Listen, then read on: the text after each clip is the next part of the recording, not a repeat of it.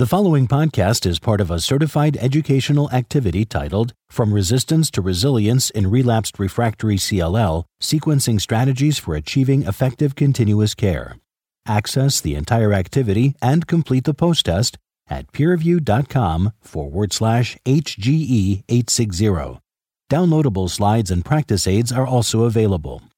Hi, welcome to our program From Resistance to Resilience and Relapse Refractory CLL Sequencing Strategies for Achieving Effective Continuous Care. I am Meghan Thompson, um, and I'm joined uh, with uh, Dr. Catherine Coombs at today's program. We've also prepared practice aids that can be used to gain quick insights on dosing, other practical information on the BTK inhibitor class in CLL, and you'll see that there are CLL Society resources to share with patients. So please be sure to download these resources before we get started. So, as introduction, this is a slide showing that covalent and non covalent BTK inhibitors are core treatment options in both the frontline and relapse refractory settings for patients with CLL. So you'll see covalent BTK inhibitors include ibrutinib, acalabrutinib, and zanubrutinib, all FDA approved for treatment of chronic lymphocytic leukemia. We also show that venetoclax, the BCL2 inhibitor, has a key role in this disease. And now the non-covalent BTK inhibitor pirtobrutinib is FDA approved as of December 2023 for patients with CLL who've received two or prior lines of therapy, including a BTK inhibitor and BCL2 inhibitor. And there's multiple ongoing phase three uh, studies of pirtobrutinib uh, in CLL. The non-covalent BTK inhibitor nemtabrutinib is also um, being tested in clinical trials and is in clinical development. This slide shows that despite advances with targeted agents and targeted agents with BTK inhibitor and the BCL2 inhibitor venetoclax representing the majority of frontline recommended treatment options, looking at real world data, we still see in the utilization data a high number of patients receiving chemotherapy. So you'll see data at the bottom um, from 2020 um, to part of 2023. And still, um, almost a fifth of patients uh, have received chemotherapy.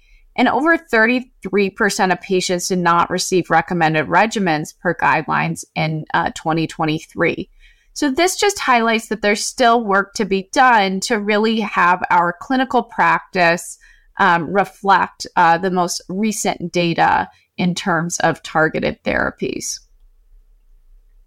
This is data that looks at um, a relatively large data set of patients and highlights the patients who discontinue a covalent BTK inhibitor therapy and BCL2 inhibitor experience in general poor outcomes all overall.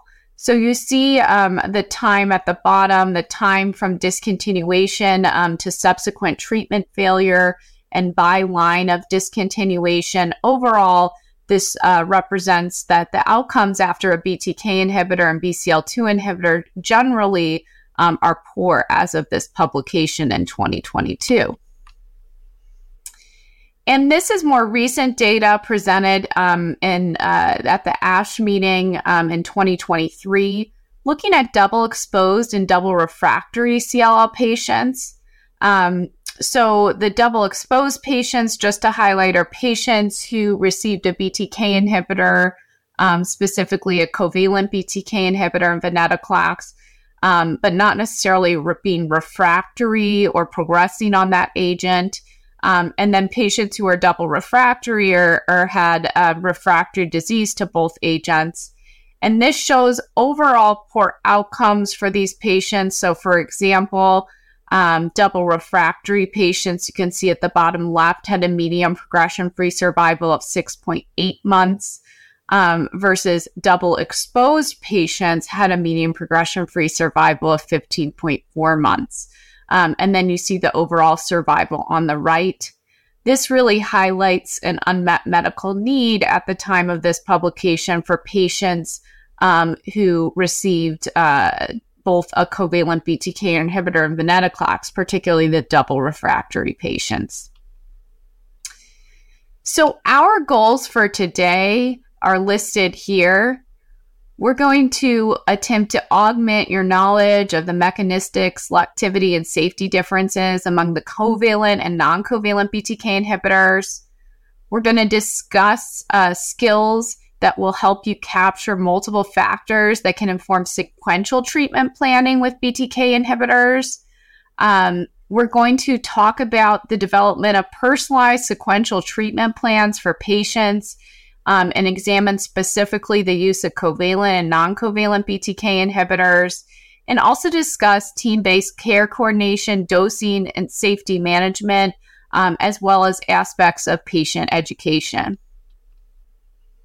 So, I want to thank our partners at the CLL Society. Um, and you can find the CLL Society online at cllsociety.org, who um, have helped partner and support this program with us. The CLL Society has many, many resources. Um, you can find them uh, listed here. Um, I just want to highlight a couple of these resources. Um, the Patient Education Toolkit uh, is a helpful educational primer uh, for patients. And then there's also a provider resource library um, that provides uh, additional patient teaching uh, materials, and these can be uh, printed out as well. So now we'll turn to our topic reinforcing new sequential treatment pathways in relapse refractory CLL. And I'm going to start by discussing the current standards and challenges in CLL. So here you see uh, the NCCN practice guidelines for patients with CLL in the front line. And you'll see uh, they're divided in the NCCN guidelines by the TP53 status. So patients um, first in blue uh, without a deletion of the P53 gene or deletion of um, 17P or a P53 uh, mutation, and then with. And you'll see that they look pretty similar here. Um, and they're novel agent based strategies. So you don't see uh, chemotherapy uh, listed on this slide. And here we also see from the NCCN um, some information on prognostic testing for patients with CLL SLL, and we'll talk about this today during our presentation. Um, there's several methods that can be used to identify prognostic variables for patients, and this testing really should be performed prior to initial treatment and with each line of therapy, um, with the exception of IGHV mutational status, which does not change over time, patients can acquire other cytogenetic and molecular abnormalities. So I'll just highlight that testing for deletion 17p by FISH is very important. Testing for the presence or absence of a p53 mutation by DNA sequencing techniques. And then uh, it is prognostic um, if available testing for uh, the patient's karyotype, as we know that complex karyotype um, of three or more abnormalities is associated with less favorable outcomes overall. So this slide highlights that ibrutinib, while um, is a very effective treatment for patients with CLL and undoubtedly um, has transformed uh, the outcomes for many patients, we now know that at the time of clinical progression on ibrutinib, the majority of patients have mutations identified in the BTK cysteine 481 residue at the time of progression. These are activating mutations that lead to increased uh, phosphorylation of BTK and downstream B cell receptor signaling. A smaller proportion of patients um, also have mutations in PLC gamma 2, which is uh, immediately downstream of BTK uh, in the BTK signaling pathway. And resistance is a problem uh, for patients um, treated with covalent BTK inhibitors, including ibrutinib, as seen here. Um, but the other uh, limiting factor can also be intolerance. Um, here you'll see data uh, pooled from four prospective studies of ibrutinib. and you can see that um, ibrutinib uh, could be discontinued for multiple reasons, uh, predominantly um, either progression of the CLL or uh, adverse event or toxicity. And here you just see um, the B cell receptor signaling pathway. Um, as we just saw, we see cysteine 481 mutations with the acalabrutinib patients. This has also been reported with zanubrutinib treated patients. There's less data on resistance to zanubrutinib than ibrutinib, um, but there is one report uh, of 13 patients that uh, progressed on zanubrutinib.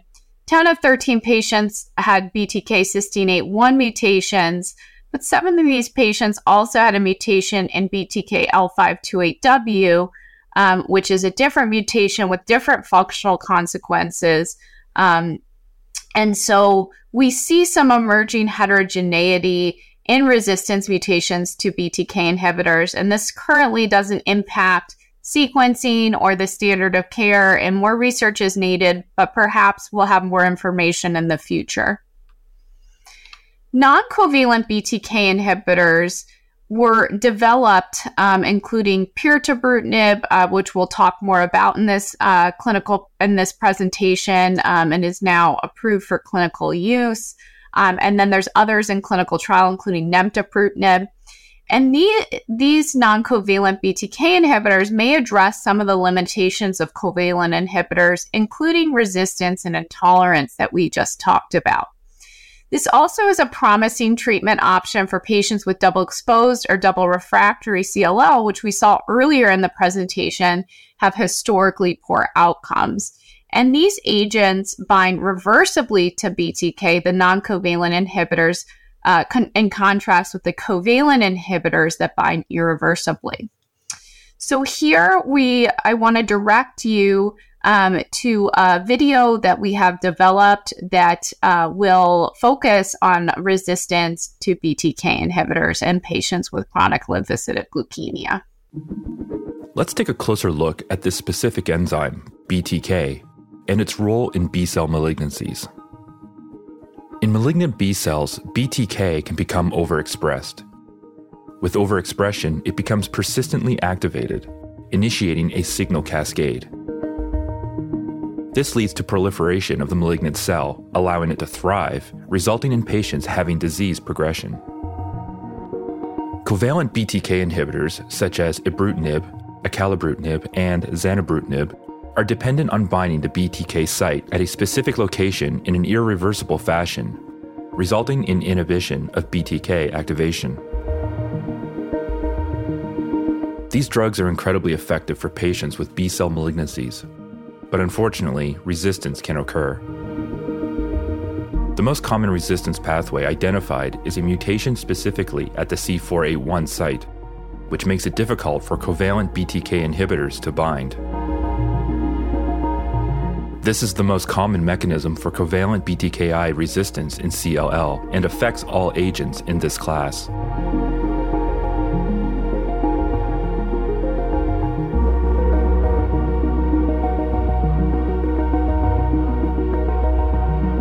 Decreased binding efficiency results in resistance, which allows for increased BTK enzymatic activity, and ultimately for patients, disease progression. A new class of drugs called non covalent BTK inhibitors has been shown to be effective even in patients who have disease progression and known resistance mutations after a covalent BTK inhibitor. One such agent is called pirtobrutinib, which is now FDA approved in relapsed refractory mantle cell lymphoma and CLL after at least two prior lines of therapy. This drug blocks the ATP binding site of BTK in a reversible, non covalent fashion, which represents a different mechanism of action, and by doing so is able to overcome the resistance mutations that have occurred in patients who have progressed on a covalent BTK inhibitor. Now we're going to turn focus, and I want to introduce my colleague, Dr. Coombs, who's going to speak now about updates on non covalent BTK inhibitors in uh, patients with relapse CLL. Well, thank you, Dr. Thompson. And let's uh, kick things off. So, I would like to review the phase one two Bruin trial, which is the study that assessed pirtobrutinib. You see that this trial enrolled a wide variety of patients with relapsed refractory B cell malignancies. Of the 778 patients accrued to this trial, the majority uh, or the largest proportion had CLL SLL, so 317 CLL SLL patients were accrued. Pirtobrutinib is a very unique drug. So, in contrast to the covalent inhibitors that we've heard a lot about, pirtobrutinib is a reversible uh, BTK inhibitor. And another very unique property is it has remarkable selectivity for BTK, its target, which you can see based on the kinome selectivity map on the left. So, the focus of the Bruin uh, presentations that I'll be going through is on patients who have had been treated with at least a prior covalent BTK inhibitor. And so this amounted to 282 patients. And when we take a look at the efficacy data, what this waterfall plot demonstrates is a near universal reduction in lymph node size for patients treated with pirtobrutinib. The color coding depicts whether patients had discontinued their prior BTK inhibitor due to progression, which was about three quarters of the patients, versus toxicity or other reasons, which was the remaining quarter. The stars indicate whether patients had or hadn't uh, had prior BCL2 inhibitor. And so all the starred patients who had are those who had prior BCL2 inhibitor. The overall response rate uh, for these groups was right around 80%. And so the response rate was actually pretty similar to the larger group of patients who had had at least a prior covalent BTK inhibitor, but it was similar 79% for the patients who had had not only a prior BTK inhibitor, but also a prior BCL2 inhibitor. The pirtobrutinib uh, efficacy is very impressive, and we see efficacy in patients who uh, had a variety of uh, high risk features, including uh, TP53 mutations, C481 mutations, etc. We've now seen longer follow up from the Bruin trial, which confirms these PFS benefits in these covalent BTI pretreated uh, relapse refractory CLL SLL patients. So, once again, emphasizing the overall response rate of 82%, but we've now also meet, reached the median progression free survival, which is 19.4 months for this population of patients. The recent ASH presentation uh, by Dr. Woyach demonstrated a slight differential uh, in the progression free survival rates between patients who were naive to a BCL2 inhibitor versus those who had been previously exposed to a BCL2 inhibitor. So, encouragingly, the drug works quite well in both groups with an overall response rate around 80%. However, we are seeing a slightly longer progression free survival among the BCL2 naive patients of around 23 months compared to patients who had been previously exposed to a BCL2 inhibitor, where the median progression free survival is 15.9 months. Here is a forest plot demonstrating uh, pirtobrutinib's activity in both those BCL2 naive uh, patients and the BCL2 exposed patients, demonstrating that the response rates are largely similar based on uh, the baseline characteristics of patients being accrued to the trial. I would say the one major outlier is patients with PLC gamma 2 mutations. It mechanistically uh, would make sense that perhaps patients with these downstream mutations may not have as great of responses to pirtobrutinib. And you do see uh, the response rates trending slightly lower, but they're honestly still pretty reasonable, around 50, 55%. Uh, there are very wide error bars, which is uh, because the number of patients with these mutations is very low, only 18 uh, in total uh, based on this presentation. Nonetheless, um, I do think it's impressive to see that pirtobrutinib seems to have very similar response rates, even in our highest risk patients, such as those with DEL17P and or TP53 mutation. So pirtobrutinib has also been studied in combination, and so uh, of the Bruin trial, there was actually this phase 1b sub study where patients could be enrolled uh, and treated with pirtobrutinib with venetoclax or pirtobrutinib with venetoclax and rituximab. The number of patients accrued to these arms uh, was relatively small. So there were 15 patients treated with Pirto plus Ven and another 10 treated with Pirto plus Ven R. However, the results that we've seen uh, from either the doublet or triplet regimen are very encouraging, with the progression free survivals shown uh, with very high response rates around 93 to 100%, whether patients are treated with Pirto with Ven or Pirto with Ven-R. A significantly higher proportion of patients are achieving a complete remission, uh, which is uh, an expected finding when using uh, venetoclax in combination. And uh, the 24 month progression free survival uh, was right around 80% for all patients. This uh, trial helps support the ongoing phase three trial of Pirto with Ven-R versus Ven-R alone. So, I'd like to review the current NCCN guidelines for CLL in the relapse setting. And so, these once again are divided up into patients without DEL17P TP53 mutation and patients with those mutations. So, here I show you uh, the uh, graphic for patients without DEL17P, where you see pirtobrutinib is now listed in a couple places. And so in the second or third line therapy, you see pirtobrutinib is listed as useful in certain circumstances, specifically in the setting of resistance or intolerance to prior covalent BTKI therapy. One can consider pirtobrutinib. It is also listed in this uh, subset of patients um, on the bottom in patients who have relapsed or refractory disease after a prior BTKI and venetoclax based regimen. And so this is uh, more in line with the current FDA label, where patients uh, need to have two prior therapies, including a covalent BTKI and venetoclax, where uh, pirtobrutinib uh, can be considered in addition to a number of other listed agents. In the DEL17P uh, TP53 guidelines, uh, pirtobrutinib is also recommended in this post covalent BTKI and double exposed setting. So, there are a lot of ongoing trials to uh, further delineate the role of pirtobrutinib, including in earlier lines of therapy. And so, I would like to highlight the four phase three trials where pirtobrutinib is being examined in CLL and SLL. And so, in addition to the trial that I mentioned, where it's being compared as a triplet with Ven-R to Ven-R alone, it's also uh, being compared head to head against ibrutinib, head to head against BR, and also head to head against an investigator choice of Idela with Ritux or Benda uh, Ritux in a pretreated CLL SLL. So, Pirto is not the only non covalent BTK inhibitor. Uh, the BTK inhibitor in the non covalent class that has been studied in a good number of patients um, is nemtabrutinib. And so this is another potent reversible inhibitor of both wild type uh, and ibrutinib resistant C481 mutated BTK. I think it is a bit different than pirtobrutinib um, as far as its selectivity, which we'll see later in the presentation. Uh, but I'd like to highlight the clinical data from the Bellwave uh, study, which enrolled patients uh, with B cell malignancies, but I'll highlight the CLL, SLL treated patients here.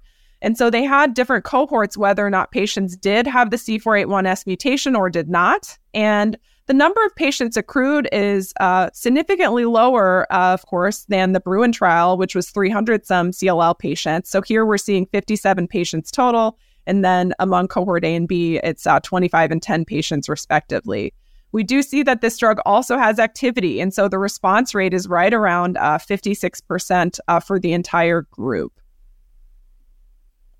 Here are the progression free survival curves uh, based on uh, the most recent presentation of nemtabrutinib.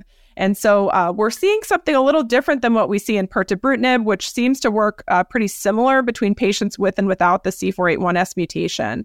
In this trial, the patients without the C481S mutation uh, actually uh, seem to have a better progression free survival. I hesitate to use the word better because the numbers are very small, uh, but nonetheless, uh, the median uh, progression free survival is uh, not valuable among this cohort B group of patients. It's only 10 patients, but they seem to be doing quite well. And among the patients who do have the C481S mutation, uh, their uh, median PFS is 15.7 months. Uh, so, still a very good uh, degree of activity, uh, but I'll be looking for uh, larger numbers of patients to draw firm conclusions on the activity of this drug. With that, I would like to hand things back over to Meghan. Thank you, um, Dr. Coombs, for that section of the presentation. And now um, we're going to delve a little bit further into non covalent BTK inhibitors and review some of the data on safety. So here you'll see a slide um, that looks at selectivity of different BTK inhibitors. Um, and you'll see ibrutinib, uh, again, uh, as a reminder, this is a covalent BTK inhibitor that binds irreversibly. Um, and then you'll see uh, the non-covalent BTK inhibitors, nemtabrutinib and pirtobrutinib. And what we're looking at here is are the kinome plots uh, and the selectivity uh, for the BTK target here. You'll see that pirtobrutinib is very selective for BTK, um, more selective uh, compared to ibrutinib. And then you'll see that nemtabrutinib um, uh, with the kinome plot is a less selective non-covalent uh, BTK inhibitor um, when we compare that to, to pirtobrutinib. And evidence suggests that more selective BTK inhibitors have fewer off-target effects um, again, the clinical data here is is all in development, but um, and we don't have any randomized data right now. But we'll review uh, the safety data we have so far um, for pirtobrutinib and nemtabrutinib. So this is data from the Bruin study. And overall, pirtobrutinib uh, at this point in time has been very well tolerated. Um, and you'll hear see here um, all cause adverse events, um, both any grade and then highlighting grade three or higher. The most common grade three or higher uh, adverse event seen in the Bruin study was neutropenia at 28% of patients.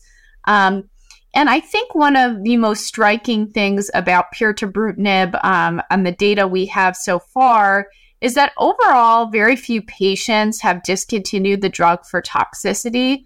Um, so, just 2.5% of the uh, study population, or seven patients, had treatment related adverse events leading to discontinuation of pirtobrutinib. I think it's also important when we think about BTK inhibitors to think about AEs of special interest or toxicities that really were seen um, to be more common as a class, in fact, with the covalent inhibitors. And what are we seeing with non covalent inhibitors? So, again, staying with the Bruin data here and focusing on pirtobrutinib, you'll see these AEs of interest that are highlighted. Um, so, I'm just going to highlight a couple. For example, um, atrial fibrillation and flutter has been seen with the covalent uh, BTK inhibitors. And so in the Bruin study, uh, there was 4.6% of patients with any grade AFib or flutter, and then 1.8% of um, patients with uh, grade three or higher AFib or flutter. So relatively low with the data we have uh, at this time point with pirtobrutinib. Hypertension is also a common AE seen with covalent inhibitors, and so was explored as an AE of special interest here uh, 14% with any grade uh, hypertension on the Bruin study, and 4.3% with grade 3 or higher. And then you'll see other AEs here. I'll highlight hemorrhage, um, which grade 3 or higher hemorrhage was 2.1% on the Bruin study. Turning um, to nemtabrutinib, um, and, and, this is data uh, from the Bellwave study, now looking at um, the safety data. Um, so you'll see um, a data for 112 patients uh, treated here. Um, and uh, you'll see any grade AEs as well as grade three or higher on the far column. Um, and when we look here, um, again, we'll see uh, neutrophil count decreased as the most common uh, grade three or higher um, adverse event. Here are AEs of special interest, again, because of the experience with covalent BTK inhibitors.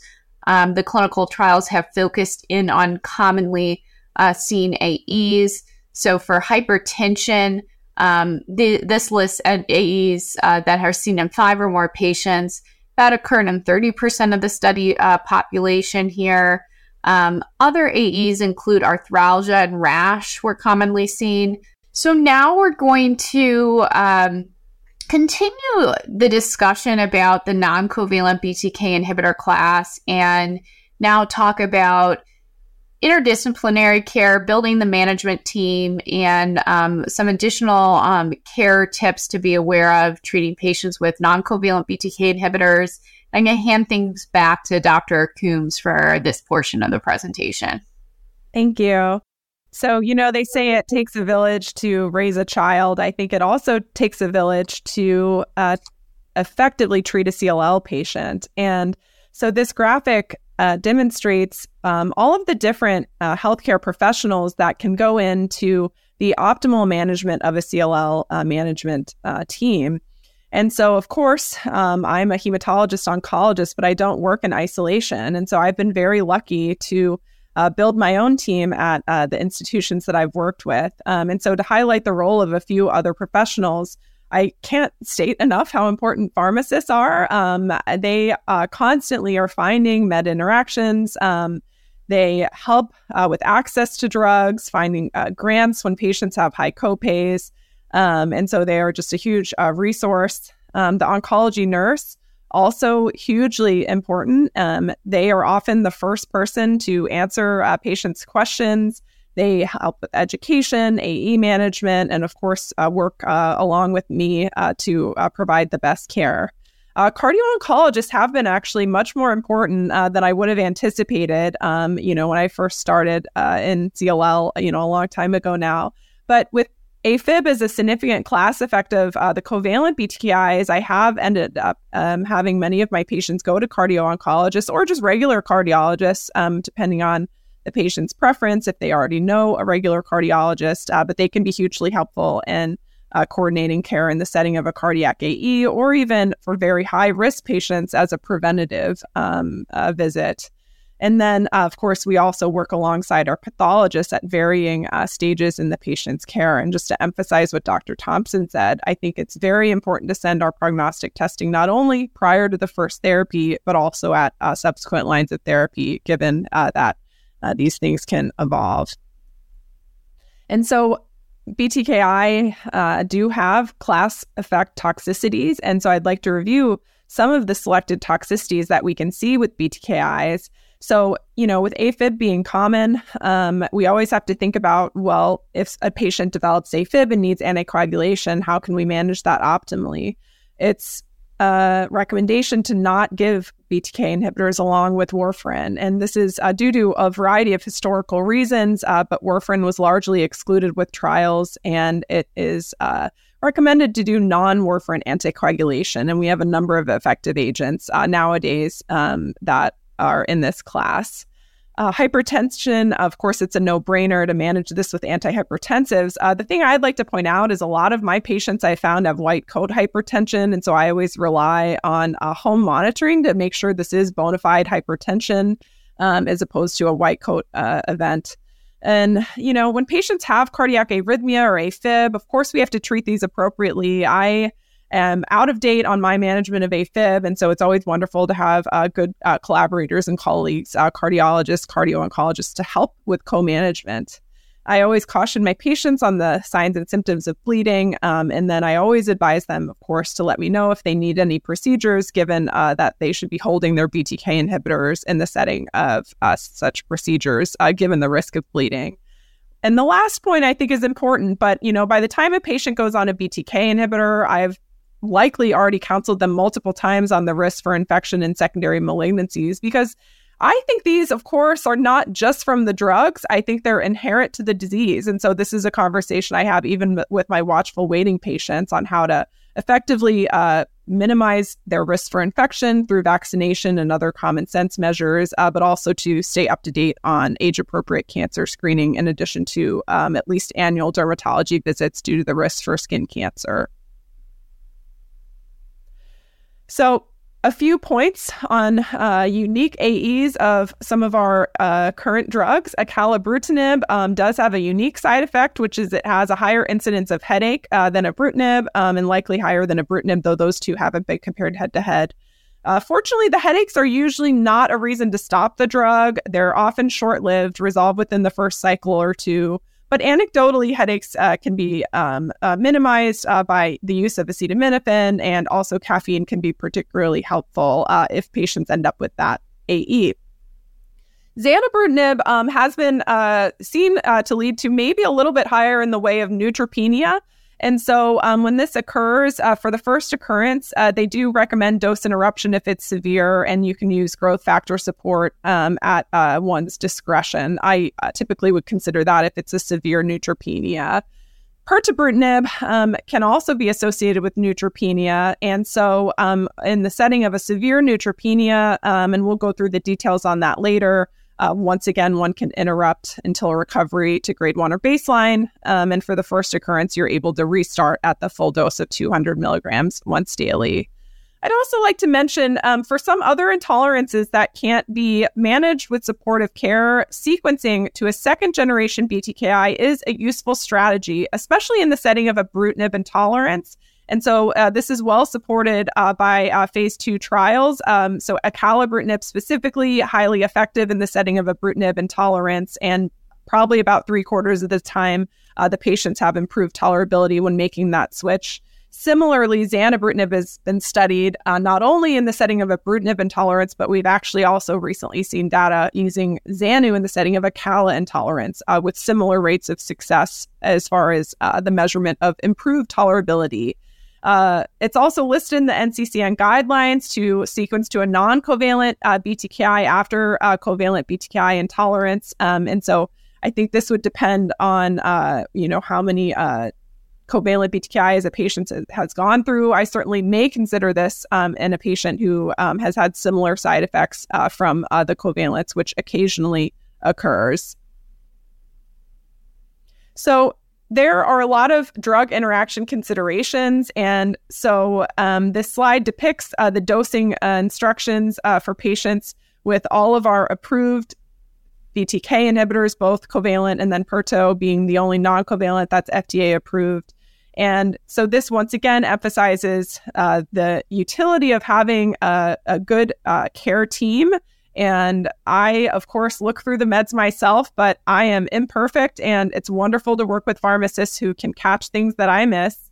And so um, there are considerations, uh, of course, with dosing with strong CYP3A4 uh, inhibitors, moderate inhibitors, and of course, inducers. I'd like to mention that this information, uh, which is a lot to digest, um, is available as a downloadable practice aid, which you can use as a reference after our program. So, with that, I would like to uh, segue into our case forum, which will be looking at the sequential treatment planning for the path of least CLL resistance. Meghan, I'd like you to go ahead and take our first case. Thanks so much. Um, so now uh, we're going to delve into some case based examples. So we're starting here um, with our first patient. Um, this is a patient progressing on a covalent uh, BTK inhibitor. So Alex is 78. Um, he presented with symptomatic CLL in 2018. Um, at that time, had um, these symptoms, um, drenching uh, night sweats. comorbidities include diabetes as well as uh, COPD and ECOG performance status of one. Um, we see the white count 250,000, hemoglobin 9, uh, platelets 70,000. Um, so with cytopenias um, that will, were felt to be uh, de- disease related after workup in this case. Um, and then looking at his cytogenetic and molecular testing, um, we see he has an unmutated IGHV status um, as well as the presence of both a deletion of the P53 gene and a mutation in the P53 gene on next generation sequencing. So, for initial treatment, um, he initiates ibrutinib uh, at standard dosing of 420 milligrams daily. Um, and after four years on covalent BTK inhibitor therapy with ibrutinib, has disease progression um, so now at age 82, um, he has a performance uh, status of two. Um, so we're going to delve into, you know, potential uh, treatment options here. Dr. Coombs, um, what are some initial thoughts uh, when you see this case on um, what you're thinking, what factors are going into therapy selection? Um, so my first thought is, you know, I think ibrutinib was a great first line therapy for this patient. And we have to go back in time four years, and I think that was um, Acala, you know, is available, but maybe not with the the CLL label. And so I think he was managed appropriately. I think ibrutinib has a great track record in patients with DEL17P. He had a kind of early progression. And so I think the median, um, based on 10 year follow up data that we saw at this year's ASH, is quite a bit longer than four years. So it's, it's um, you know, a little worrisome for um, how he's going to do with his future therapies. Um, and now he's older. And so what I would think about as far as his options are, um, you know, what therapy is going to be the best tolerated for him, but also effective. And so I think the FDA uh, label and our current evidence uh, supports venetoclax based therapies. But I am um, thankful that we also have an additional option with pirtobrutinib, which I think you know could be in his future as well. Um, if he is a healthy 82 year old and you know may have another you know I don't know five, uh, 10 years of life ahead of him. Absolutely. Um, and just to highlight a few points, um, I think it's important, and we've talked about this a couple times, but you know, do we need to repeat the prognostic assessment? Yes. So um, uh, you can acquire um, deletion uh, 17p or p53 mutation as well as other cytogenetic abnormalities. Um, I think that you know he had these uh, at the time of you know initial treatment. Um, and it's it's common that they would persist, but I would repeat um, that testing FISH as well as next generation sequencing, um, it's helpful to know in a higher risk feature and, and more common in the relapse setting to have these P- TP53 aberrancy. I think another point um, that uh, is helpful for discussion is thinking about resistance mutations and whether um, resistance testing is standard, should be performed um, in this setting. And so, you know, we reviewed earlier in the presentation with ibrutinib. Um, the majority of patients do have these BTK cysteine 481 uh, mutations. Um, there are different tests out there. There's next generation sequencing um, tests, targeted panels that include these mutations. Um, and then there's more sensitive mesh- methods available um, more selectively, things like digital droplet PCR to test for BTK mutations. Um, I would say if it's available, it can be helpful information to have. But um, two kind of points on that are, you know, one, we don't um, make the decision to change therapy based on presence or absence of one of these mutations. It's really the clinical picture as the patient clinically progressing, um, because these mutations can actually occur prior to clinical progression. Um, and so, um, while it is additional information, it doesn't make the decision to change therapy or not. Um, and I would say it's not um, standard, um, but if available, can add some additional information. And then um, I think uh, Dr. Coombs hit really nicely on this. You know, venetoclax based therapy um, is, um, there's a lot of data to support its use in this setting, um, but also now pirtobrutinib um, can be an option um, as NCCN listed under uh, certain circumstances, as we saw before, and has data to support its use uh, from the Bruin study here. so I'd say to summarize this case, um, prognostic testing should be repeated prior to each line of treatment. The CLL can undergo clonal evolution, and these um, mutations can be acquired at progression. Um, for example, oncovalent BTK inhibitors. Um, the one thing I'll say is IGHV status uh, does not need to be repeated. That is the exception, as that should not change over time. Uh, we can do resistance testing. Um, but with the caveat that patients can develop these mutations prior to clinical progression. So the mutations alone um, are not an indication to make a treatment decision or switch therapy. And we have data now with venetoclax based therapy or pirtobrutinib uh, for patients progressing on covalent BTK inhibitors. So, changing the case up a little bit. Um, so, Alex, our same patient um, with the same baseline uh, characteristics, um, undergoes uh, treatment with ibrutinib, but then discontinues uh, at the four year mark due to uh, persistent arthralgias despite intervention. So this is discontinuation now, not for clinical progression or development of acquired resistance, but actually for toxicity. So, uh, as we saw in data presented by Dr. Coombs earlier, the treatment options are a little bit different in this case. Um, and so we do have data to support switch uh, if it, the discontinuation is for toxicity um, to another covalent BTK inhibitor, so either acalabrutinib or zanubrutinib, um, rather than switching classes of therapies altogether. Um, I think you know the role of the team is really important here. Um, and in the assessment of whether to switch therapies, it, it, does require some assessment of what that toxicity was.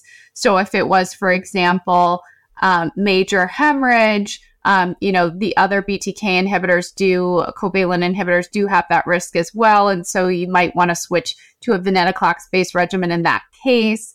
Um, same thing with atrial fibrillation. You would want to make sure that the atrial fibrillation um, was well controlled, that the patient was plugged in with a cardiologist um, for you know management and kind of a risk benefit discussion of trying a covalent inhibitor alternatively as opposed to switching to a venetoclax based regimen or a non covalent inhibitor. So really assessing that specific toxicity is really critical in determining a rechallenge with a covalent inhibitor um, class or um, switching uh, in that case.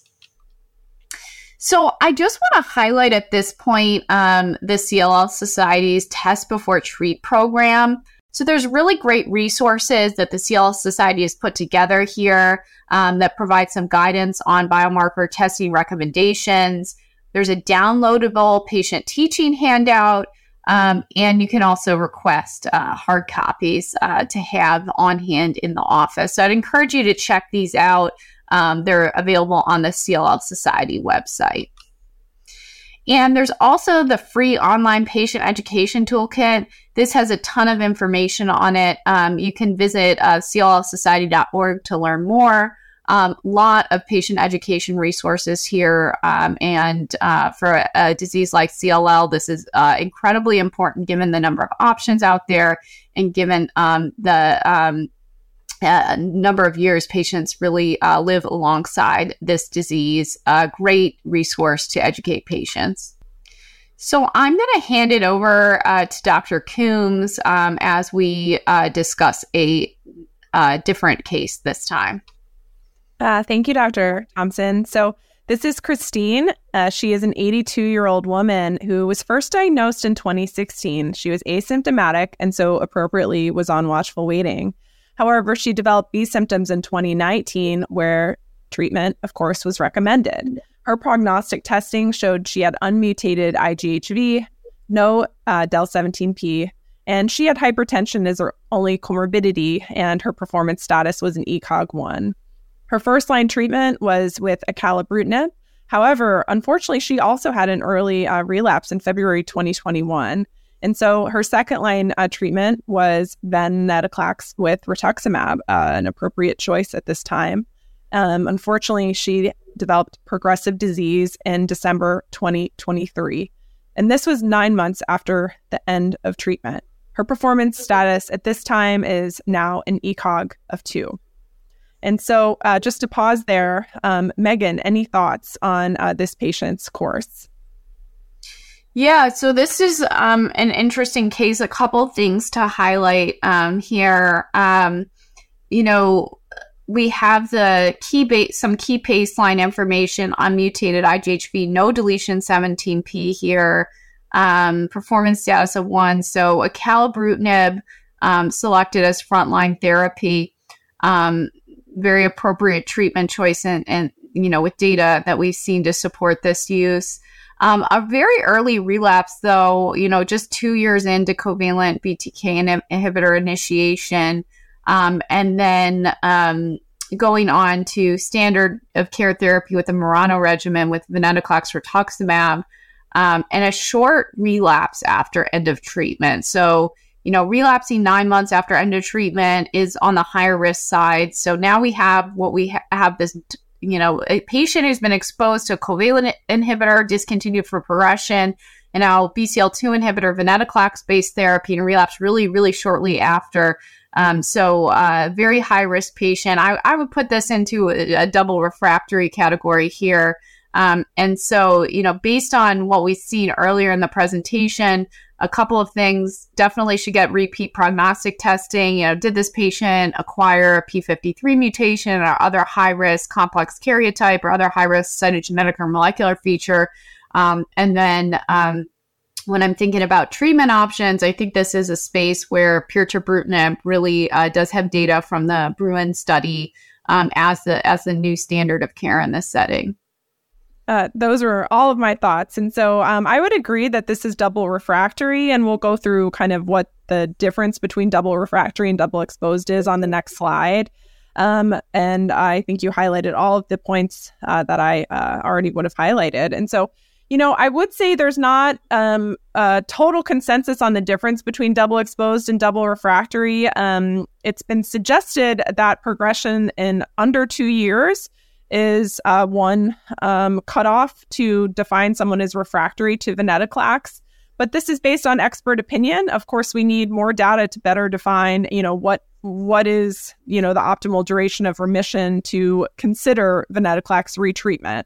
But double exposed is the term we use when patients have relapsed CLL after both at least exposure to a BTKI and a covalent BTKI and ven. And then refractory, double refractory is the term we use when they're uh, relapsed after progression on uh, the BTKI and venetoclax. Um, so, and diving back into our case, let's see what happened. Um, so she um, relapsed nine months following the end of treatment. And so I think uh, both Dr. Thompson and I agree this is a very short remission. And so this would be best uh, classified as double refractory. And so as far as our options for our patient, um, thankfully, pirtobrutinib is now FDA approved and is clearly uh, the best choice for this patient in absence of a clinical trial.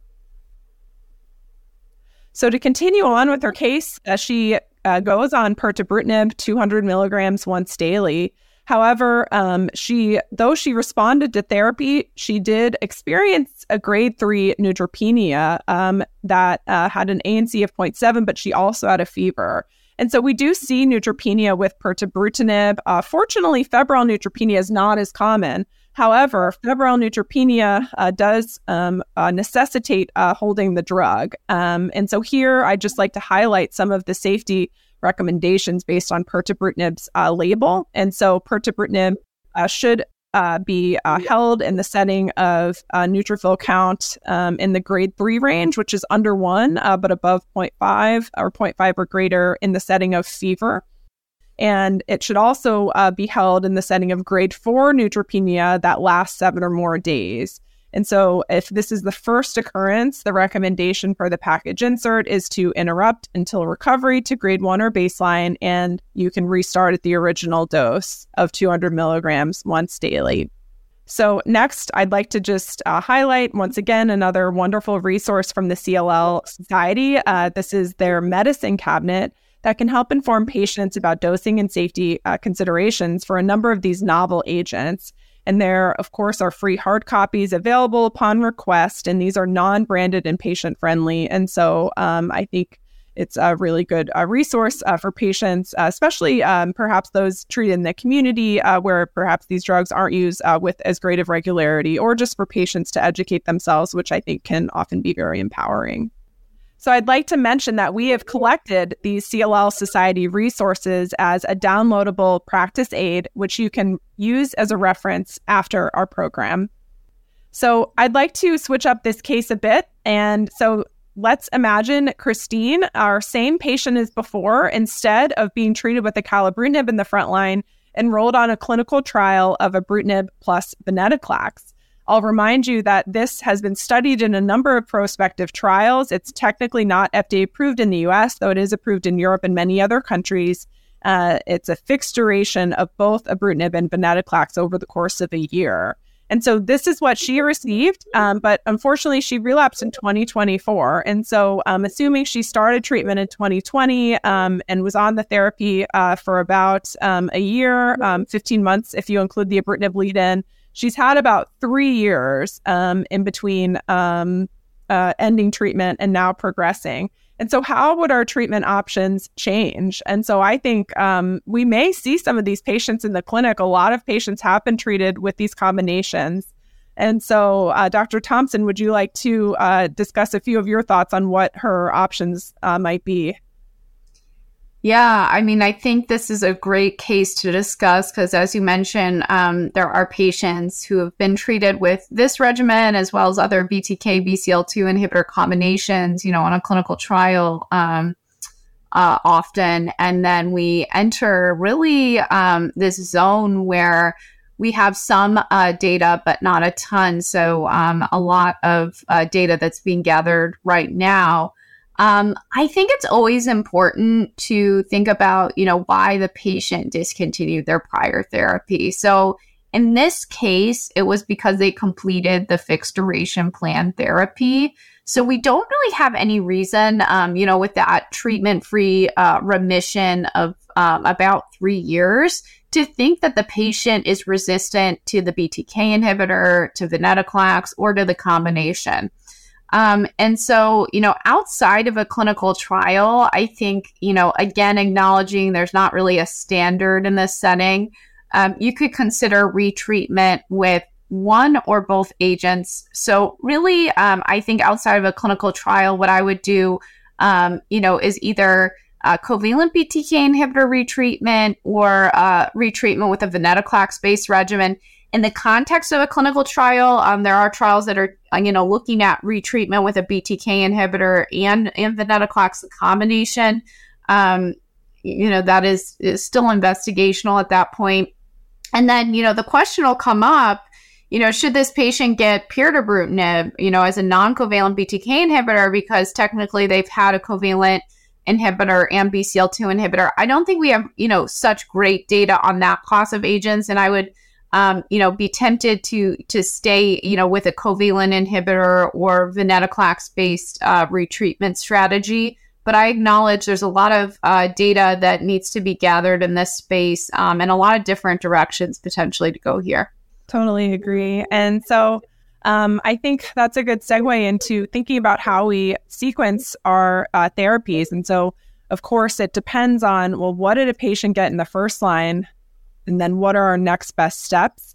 And so, for uh, patients um, who start with a covalent BTK inhibitor, um, I'd say the current standard of care is venetoclax, uh, typically uh, with rituximab, um, which is um, you know well studied. Um, of course, we've already alluded to the fact that the Murano trial that led to approval didn't have a lot of post covalent BTI patients, uh, but nonetheless, this is a well vetted regimen that um, I've been using for the past many years. However, non covalent BTIs can be considered in certain circumstances, and that is um, listed in the NCCN guidelines, though is not uh, technically the current FDA label. Um, single agent venetoclax is also another uh, great option. It's in this third line setting that I think uh, the use of pirtobrutinib is is much more clear. And so, if a patient falls into this double refractory range, which, you know, a lot of people say two years. I might think of uh, retreatment then if it's a little less, um, depending on how well they tolerated the ven. And so, you know, acknowledging that timeline isn't set in stone. But if it's clear double refractory, like our patient case where she progressed nine months after end of therapy, I think non covalent BTKI is the way to go. However, if they had a longer remission and they did you know really well with the venetoclax, I think you could um, have a little bit more uh, leeway between your choices where non-covalent BTKI is certainly appropriate, but you know maybe ven retreatment is also a good option. And so moving into another uh, commonly used standard of care in the front line is Ven-G. I use a lot of it in my own practice. In the second line, I think we have options. And I think my enthusiasm for retreatment with Ven um, goes up the longer that the patient is in remission. And so, if a patient had a really long remission and did quite well with the VEN in the front line, I would be very enthusiastic about retreating this patient with VEN uh, plus minus a CD20. However, if it's a shorter remission or if there were significant tolerability issues with the venetoclax, it's also very appropriate to use a covalent BTKI in the second line setting. And ven once again, when we get into the third line, we're thinking about non covalent BTKI, especially if there's not a long duration of remission. Um, if you did then retreatment as the second line. And just as Dr. Thompson alluded to, if there are patients who are getting fixed duration covalent BTKI and venetoclax in the front line, we really have very little data on what to do in the second line. There was a really nice presentation at ASH uh, looking at uh, the patients treated on the Captivate trial who relapsed and got retreated either with single agent ibrutinib or the combo of ibrutinib plus venetoclax. Unfortunately, it doesn't look like resistance mutations are are seen uh, with any frequency. There were no BTK or PLC gamma 2 mutations. And so I think retreatment with either of these agents is appropriate uh, based on uh, everything Dr. Thompson uh, discussed um, in the prior slide. And so I would like to lump in a different category here, which is intolerance of the BTKI. So I've primarily been focused on patients who progress on these agents um, during uh, my discussion on this um, sequencing landscape. However, in a patient with intolerance, I always uh, would encourage uh, the consideration of sequencing to a more selective covalent BTKI, such as Acala or Zanu.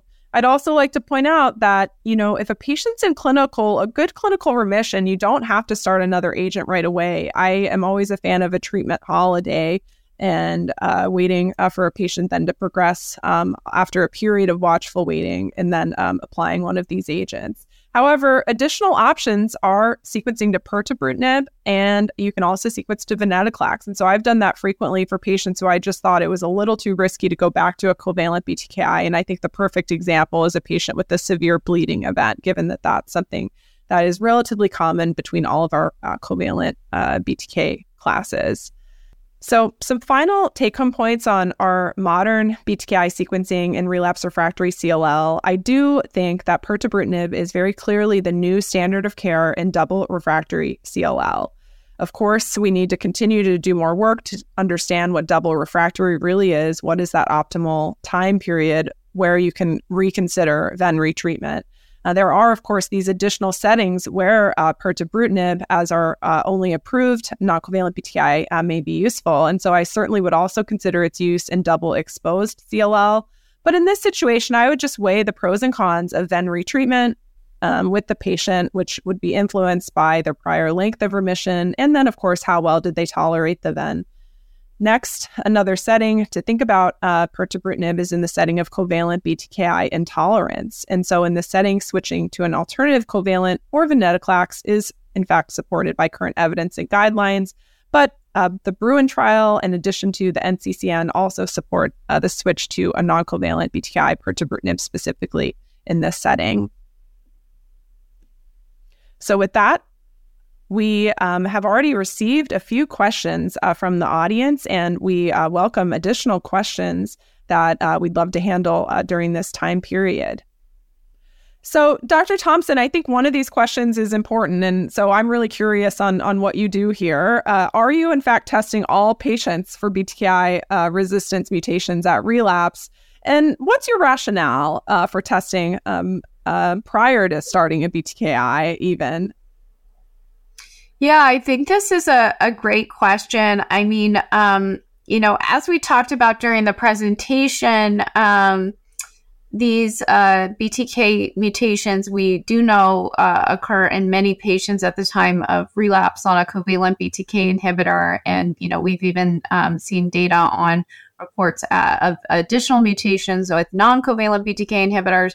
I would say I do test uh, patients, um, you know, at uh, the time of progression on a covalent BTK inhibitor um, for these resistant mutations. Um, but part of that is is due to I do have access to that testing, and like I mentioned, um, I don't think it should determine, you know, switching therapies. I think the big take home is that um, you know it's additional information to have about the the CLL biology, but at this time, the presence or absence of a mutation doesn't determine that the patient is progressing on that treatment. That is really really the clinical um, uh, significance. So I think a lot of this will be um, on the availability of the testing um, uh, and um, I do do baseline um, genetic sequencing prior to each line of therapy. Uh, that does include uh, the BTK, uh, uh, you know, testing. Um, but I think the take homes are uh, that this is additional information, but the clinical uh, assessment of progression really, really is key and should be determining treatment. The other question that jumps out to me on here, um, Dr. Coombs, is I think you highlighted this well in the Bruin data, but kind of the experience of non covalent BTK inhibitors in um, DEL 17 CLL, or even we can like think about this more broadly, um, high risk CLL, uh, either from your experience or the, the Bruin study experience. Yeah, so I think that was um, one of the most impressive things um, uh, as far as being an investigator on Bruin. I put some very high risk patients on the trial, and I um, I think it also agrees with the clinical trial data. The drug works in everybody. I mean, well, not everybody. It's an 80 80% overall response rate, but you know, of the patients I treated, I had a very uh, significant proportion of patients with high, very high risk features, very heavily pretreated, and I um, have been profoundly impressed with the efficacy of the drug. And I think when we look at the larger population of uh, patients uh, from the Bruin trial, um, it, the the response rates are very similar based on um, all of these high risk features. And so the question specifically alludes to DEL 17P, but the response rates are, are very similar and the progression free survival very similar. And so the drug just performs, you know, phenomenally well, even in the highest risk uh, patients. And so um, my experience has been very favorable, and it would definitely be my my go to um, in uh, patients who had been, you know, failed by their other standards of uh, therapy, as we've discussed. Thanks. Um, yeah, I, I, agree. It, it, it appears uh, to have great pirtobrutinib, great activity in um, high risk um, subgroups.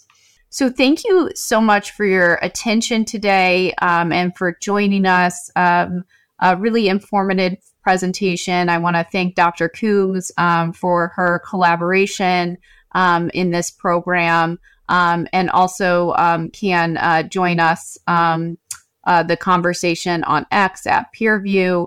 Uh, so thank you for your attention today. I really enjoyed uh, interacting with you in the this event. And thank you. This activity is certified by PVI, PeerView Institute for Medical Education. This activity is developed with our educational partner, CLL Society. Remember to download the slides and practice aids. Thank you for listening. Download materials and complete the post test for instant credit at peerview.com forward slash HGE 860. This activity is supported by an educational grant from Lilly.